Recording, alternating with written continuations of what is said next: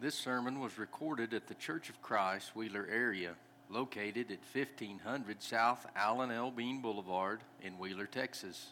Our regular meeting times are at 10:30 a.m. and 2:30 p.m. each Sunday. Come join us as we seek to worship God in spirit and in truth. As we begin this morning, I want to ask you a question. Why are you here? Now, you may say, well, I need more information. You're talking about why am I here in church this morning? Well, obviously, we want to be here, is why we're, we're here in church this morning. The question is much broader and deeper than that. Why are you here in this church? Why are you here in this community? Why are you here in this county? Why are you in this state? Why are you in this country? Why are you here on this earth? You see, the, the question snowballs rather quickly. And it gets a lot more uh, difficult to, to answer. Have you ever thought about what role God plays in that? you may say, well, God doesn't play a role in where I am. He, he gives me free will to come and go as I please and, and be where I want to be.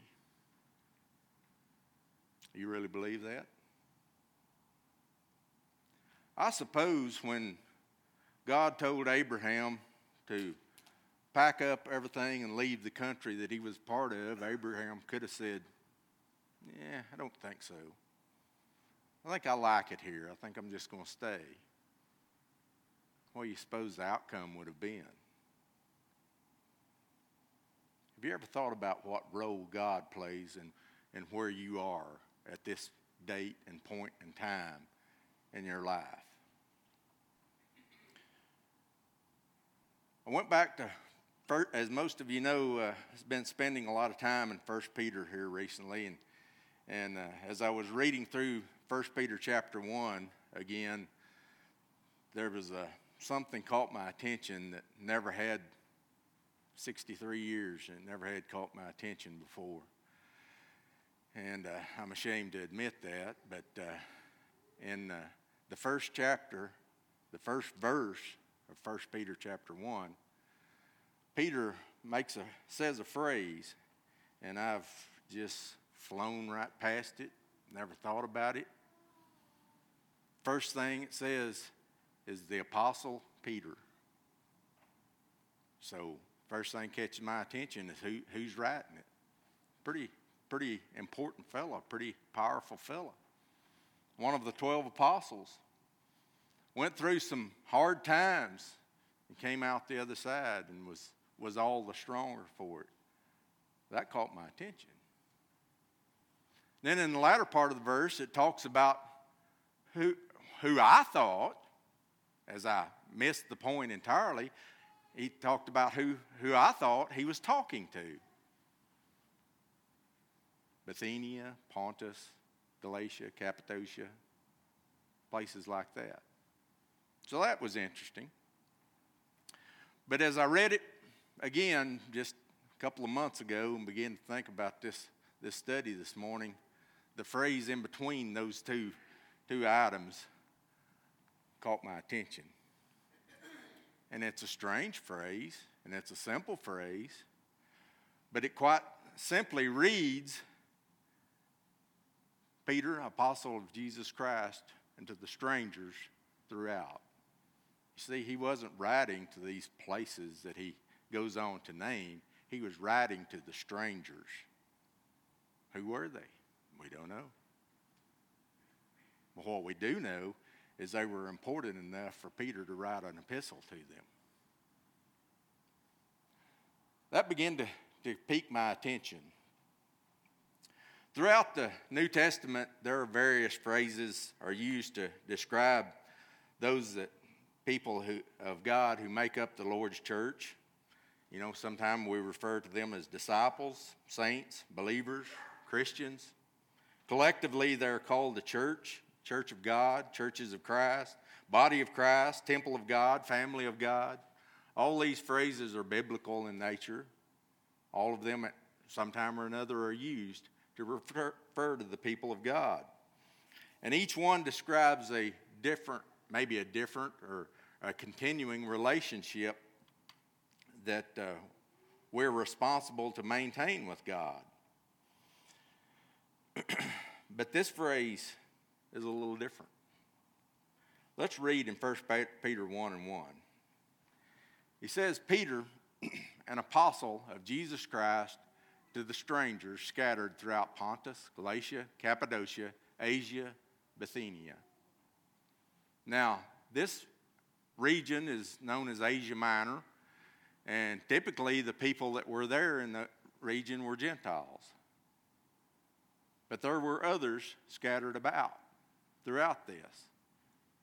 And those are the people that Peter were writing to.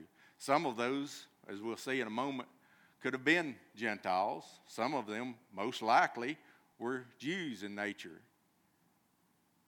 How did they end up here? What were they doing there? What are you doing here? Well, I could say I was born and raised here, and I, I jokingly tell people sometimes I never made enough money to leave, so that's why I'm here. But that's not really true. You might say, Well, I got married, and that's where my spouse lived, and that's where I moved to. Or maybe you moved here for a job. Why were these people here at this time? That strange phrase becomes a little more apparent when we, if we read the New King James Version. Peter, an apostle of Jesus Christ, to the pilgrims of the dispersion in Pontus, Galatia, Cappadocia, Asia, and Bithynia. Now, pilgrims is a phrase that we recognize from the Bible. There have been others that have been noted as being pilgrims before. I guess Abraham was considered the, the first pilgrim. We'll be talking about him somewhat throughout. But to the pilgrims of the dispersion, that's a, little bit of a strange phrase in itself. If you look at the uh, Spanish, expatriados de la dispersion, and that ex- expatriados is our English word expatriates, which means stranger, someone that doesn't belong there. So let's look at the, a few definitions to start with and, and get a better idea of what this, what this is talking about. I think if we properly understand this phrase, it can be beneficial to us and give us some insight into some things that we need to, to realize, like what the Christian life is actually about. Maybe important responsibilities expected of Christians. Maybe it can give us some insight into our true home and our goal in life. You see, stranger or pilgrim here same means the same Greek thing. It's the same Greek word. It's transliterated from the Greek word parapados, parapodemos, excuse me, which is actually a combination of two words, or maybe three words, depending on how you look at it. We'll just talk about two. The word para means near, that is from or beside, literally or figuratively, at or in the vicinity of. Now, epidemio is actually two words in itself, but it is defined as one word, so we'll just use that definition. To make oneself at home, that is, by extension, to reside as in a foreign country, dwelling there, a stranger. now, that's a little wordy for me, but Thayer brings it to light, and although his definition is long, it, it makes me understand exactly what we're talking about. Thayer says that a stranger or a pilgrim is one who comes from a foreign country into a city or land to reside there by the side of the natives. He's a stranger. Sojourning in a strange place, a foreigner. Now, this is, the one we need to pay the most attention to. In the New Testament, in reference to heaven as the native country, one who sojourns here on the earth. That begins to make sense. So these strangers here in this place that Peter was writing to didn't really belong there. And they knew they didn't belong there. They knew they were only there for a temporary time. but they were there for a purpose. They were there for a reason. And that's what we want to glean from this study this morning. The Bible says in Hebrews 11, chapter 13, speaking of Abraham, these all died in faith, not having received the promises, but having seen them afar off, and were persuaded of them, and embraced them, and confessed that they were strangers and pilgrims on the earth. Now, the word strangers here is actually a little different word, but it, if you lay the definitions side by side, they mean the same thing. Pilgrims is exactly the same word as we defined just a, a few, few moments ago, parapademos. the meaning of the word scattered, or as the, the uh, Spanish talked about the dispersion, is actually a dispersion. That is, specifically and concretely, the converted Israelites resident in Gentile countries which are scattered abroad. Now, the defini- by definition, you would think we're talking about Israelites here or Jews that were scattered throughout these areas. It's a noun form of the verb disperio, to sow throughout, that is figuratively distribute in foreign lands, scattered abroad, to sow, to scatter seed. So here were some people that were taken out of their homeland, their country. They were scattered into a different country.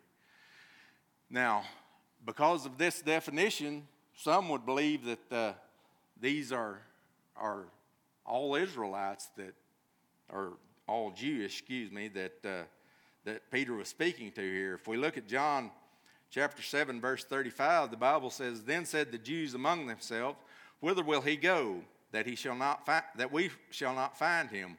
Will he go into the dispersed among the Gentiles and teach the Gentiles?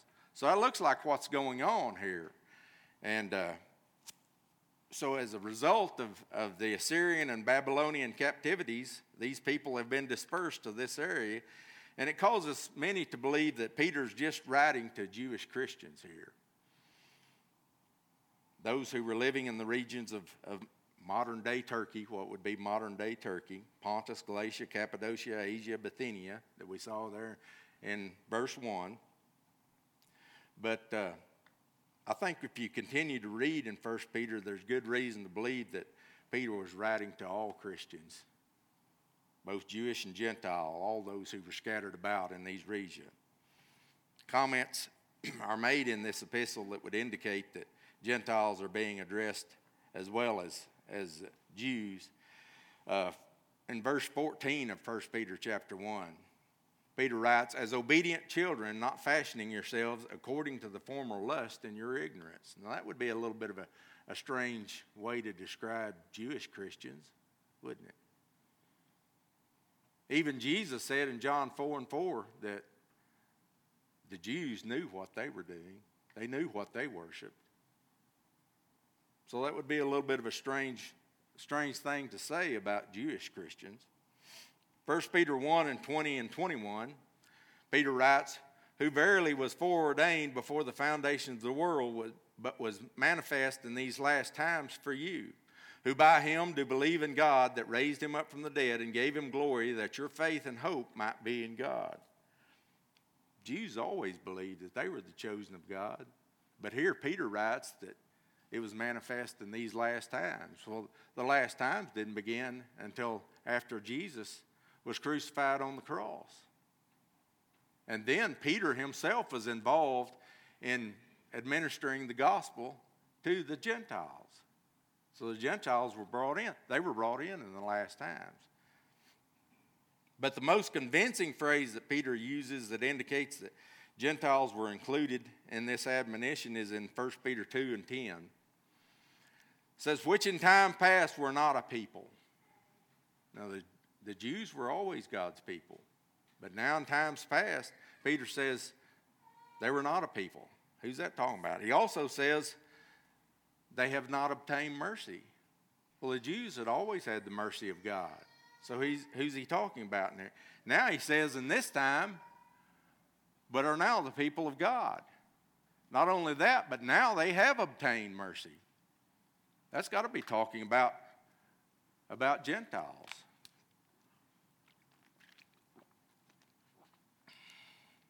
So, if this is true, Peter implies by using this term, strangers scattered throughout this area, he's talking about all Christians, everybody that's scattered throughout, uh, throughout that area. So, if you're a Christian this morning, why are you here? So, with this understanding in mind, let's look at some things that we can learn and, and that, are be, that are implied by being a stranger scattered in a foreign country. this reveals to me what the Christian life is really supposed to be. We may struggle with this from time to time, but, but I think this is the picture of what the Christian life is supposed to be. We're supposed to understand that we're only here for a temporary time and that our efforts during that temporary time is to bring glory to God. It's just a journey. When we've talked about pilgrims in the, in the past, and we, it's been done many, many times, that is the impact that it, it, this life is just a journey. It's just a temporary time. It begins when we first become Christians, and it ends when we reach that final destination that we seek. And this ought to affect our entire perspective on, on life. It's not just an end to itself. It's just a temporary trip before, toward a final destination. If we have that attitude, then our homes, our jobs, our possessions, everything that we have, everything that we have been blessed with in this life takes on a different meaning, doesn't it? It should be do, viewed in a different light. When we begin to view life in this way, it should affect our perspective on death. Death shouldn't be something that we dread so badly. It shouldn't be something that we look on as, as being so horrendous. It's not the end of life, it's just the end of this part of the journey. It's not the end of life, it's just the beginning of eternity. It's our true home. To start on this journey, we need to have a goal of becoming like Abraham was. In Hebrews, the 11th chapter, beginning in the 8th verse, the Bible writes, By faith, Abraham, when he was called to go out into a place which he should after receive for an inheritance, obeyed. He obeyed. And he went out, not knowing whither he went. By faith, he sojourned in the land of promise, as in a strange country, dwelling in tabernacles with Isaac and Jacob, the heirs with him of the same promise. The word sojourn there means to dwell near, that is, to reside as a foreigner, sojourn in, be a stranger. It's almost identical to the words we saw earlier. Now, look also in Hebrews chapter 11, uh, beginning in the 13th verse. The Bible says, These all died in faith, not having received the promise but having seen them afar off, and were persuaded of them, and embraced them, and confessed that they were strangers and pilgrims on the earth. Their same phrase. But I want you to notice what these people, Abraham and, and the forefathers, the, the patriarchs of that time, what they confessed. They confessed. They understood that they were pilgrims and strangers. Do you understand that today? Do you grasp that concept? They confessed it, they understood it. For they that say such things declare plainly that we seek a country, that they seek a country. Are you seeking a country this morning? Do you understand that this world is not your home? That you're seeking a better place. Continuing on, verse 15, and truly, if they had been mindful of that country from whence they came out, they might have had opportunity to return. I want to tell you something, brothers and sisters. This is it. This is the problem. I didn't realize it for a long time. It took me years and years to realize it, but this is the problem with being a Christian today. You see, speaking of those folks that lived in that time, if they had been mindful of that country from whence they came out, if they had been mindful of Ur of the Chaldees from the country they came of, they might have said, you know what? Let's go back. Let's go back there. That place was pretty good. We had it pretty good there.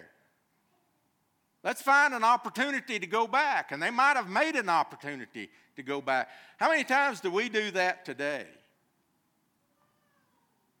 We're walking the Christian life, but that old life is in the mind. Those old sins are in the mind. You know, that was a lot of fun. Things were simpler then. I didn't have to avoid all these things. And you create an opportunity to return. And you do return. That's the problem right there. Verse 16 But now they desire a better country, that is, in heavenly. Wherefore God is not ashamed to be called their God, for he hath prepared for them a city. If this is our attitude, if we desire a better country, a better home, a better place, then God is not ashamed to be called our God. When you sing the song, This World is Not My Home, you can truly sing that song if this is your attitude, that you desire a better place, a heavenly place. This phrase, uh, strangers scattered throughout, reminds us of an important responsibility that we have. And that responsibility is to be separate, be different, be different from the world. 1 Peter chapter 2, verse 11 and 12. Dearly beloved, I beseech you, as strangers and pilgrims, there's that same phrase, abstain from fleshly lust, which war against the soul. Having your conversation honest among the Gentiles, that whereas ye speak against you as whereas they speak against you as evildoers, they, be, they may by your good works, which they shall behold, glorify God in a day of visitation. Now, I ask you why you're here. Are you doing this? Just the simple action of abstaining from fleshly lust, which war against the soul, the Bible says, shows others that may speak evil of you where the glory of God is. They may speak evil of you, they may call you evil, evildoers, but by your good works they shall behold and glorify God. Are you having that impact? Remaining separate may cause some, some in the world to think you're strange. Well, that's what we're supposed to be as strangers. We're supposed to be strange. 1 Peter 4, verses 3 and 4. The end there of, of, chap, of verse 3, uh, Peter talks about when we walked in lasciviousness, lust, excessive wine, revelings, banquetings, and abominable idolatries. He talks about all those old sins, all these things we should be refraining from, all those things that plague us. And then he goes on in verse 4 to say, Wherein they think it strange that you run not with them to the same excessive right, speaking evil of you. Can you say this morning that you're remaining separate? That you've separated yourself from the world and you don't allow the world to influence you anymore? Can you say that? Or do you allow the world to influence you in your speech, in your dress, in your conduct? Do you allow the world to influence you? What about the love you have for others? Do you allow the world to diminish that? Do you allow the world to influence the way you treat your neighbors? What about your desire for others to be saved? Do you allow the world to influence that? Or are you a stranger in the world and separate from the world? If we allow these things to creep into our life, if we allow the world to influence in these things, then we're not, we're not strangers. We're not pilgrims. We're naturalized citizens of this world. That's what we are. We've turned our back on God. We've turned our back on our heavenly home.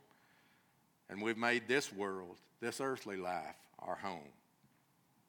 And we remember John's warning in 1 John 2 15 through 17. Love not the world, neither the things that are in the world. If any man love the world, the love of the Father is not in him. For all that is in the world, the lust of the flesh, the lust of the eyes, and the pride of life, is not of the Father, but is of the world. And the world passeth away, and the lust thereof, but he that doeth the will of God abideth forever. There's that phrase, to do the will of God again.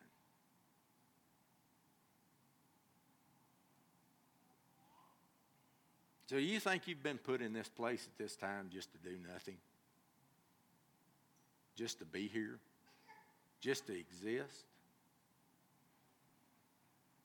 Or have you been put here to do the will of God?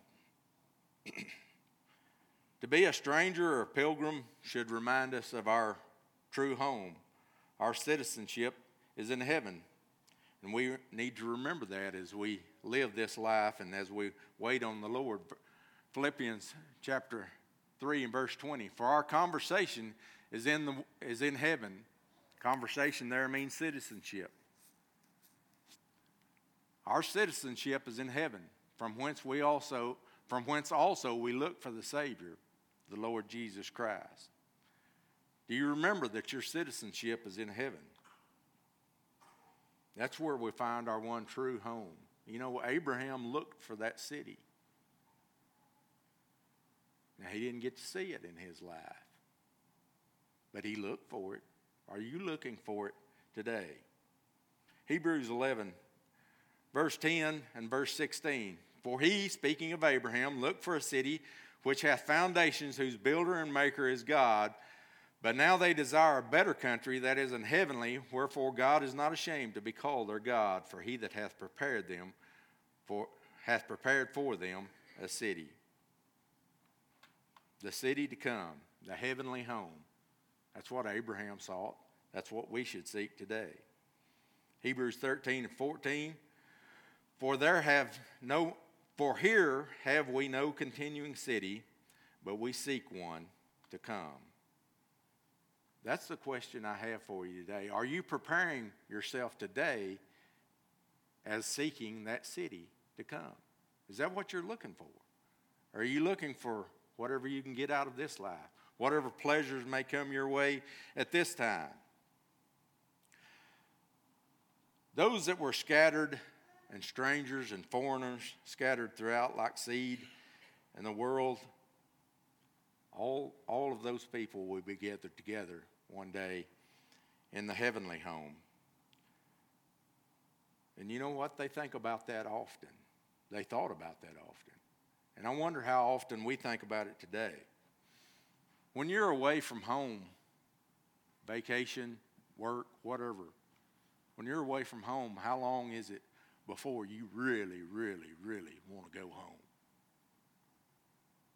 Almost to the point of desperation to go home.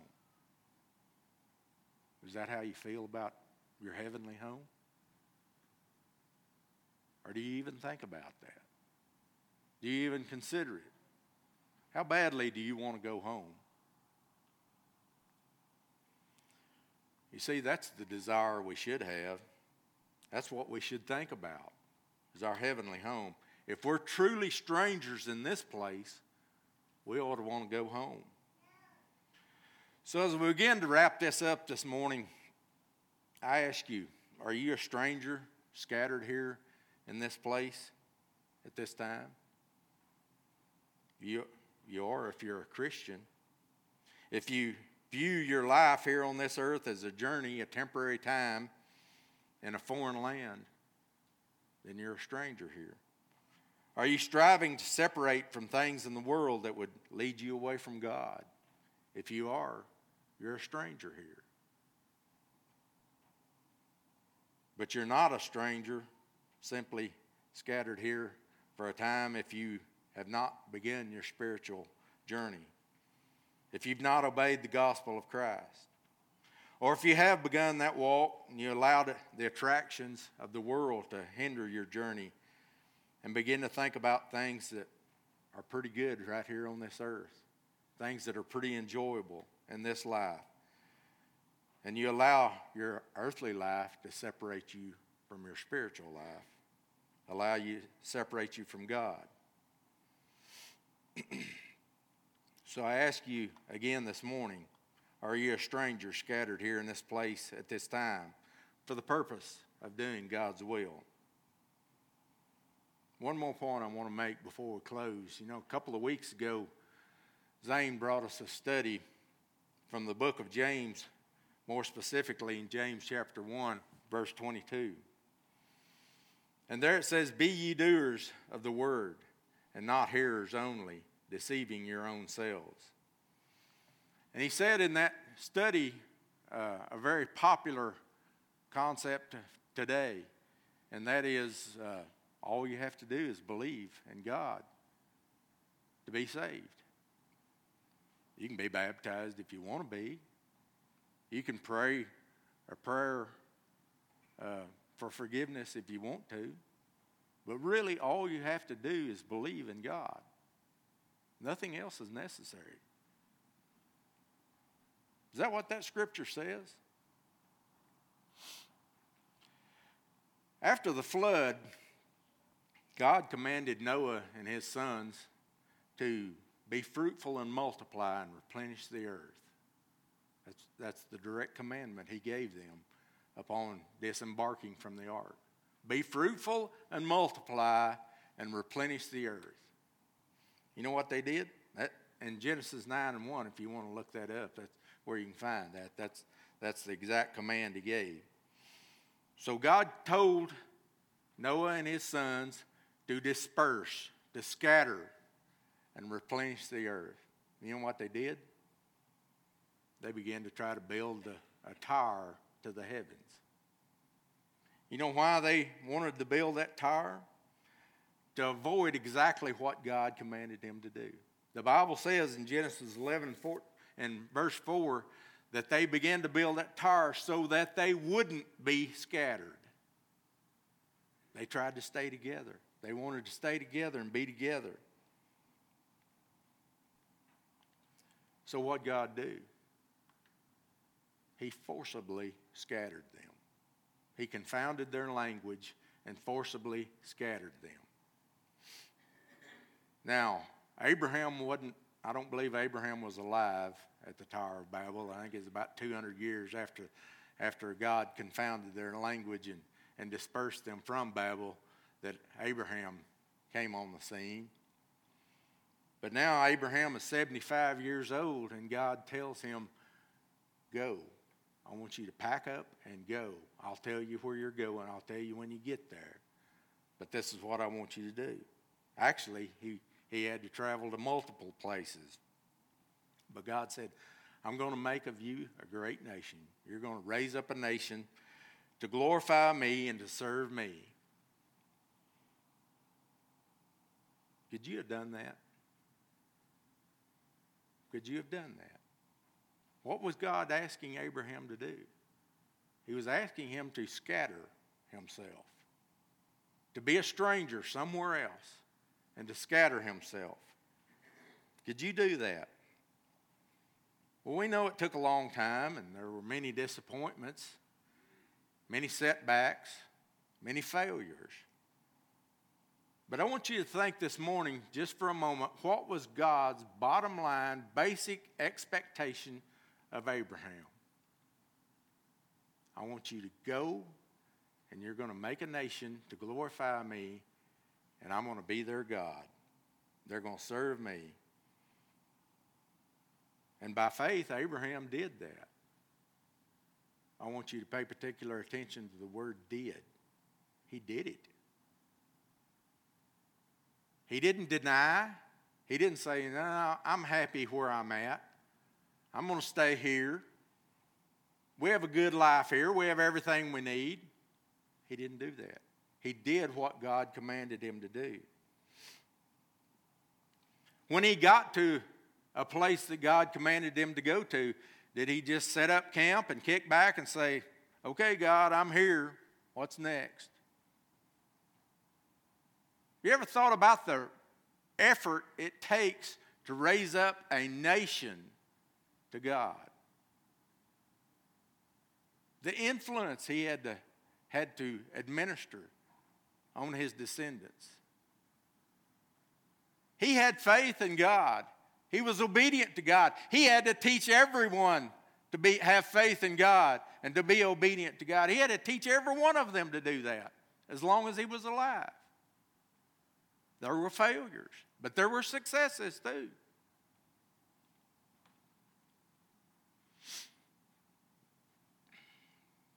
Abraham had to go where God told him to go and do what God told him to do.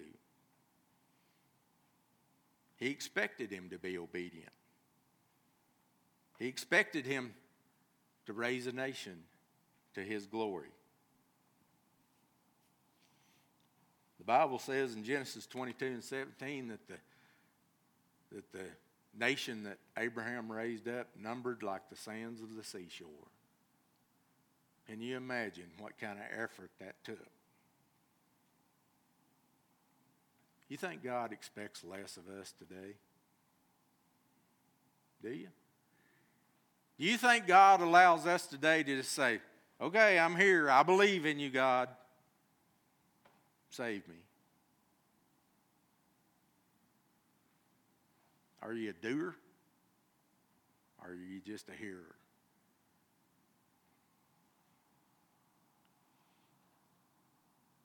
Are you a doer or are you a hearer? If you need to be baptized this morning, be a doer. Don't just hear the words, be a doer. If you've been baptized, but you have been mindful of the place that you came from, and you've sought opportunity or taken opportunity to return to a life of sin, be a doer and change that. Let us help you this morning turn back toward God. Make this place your temporary place. Be a stranger here. Be a sojourner here and realize where your true home is.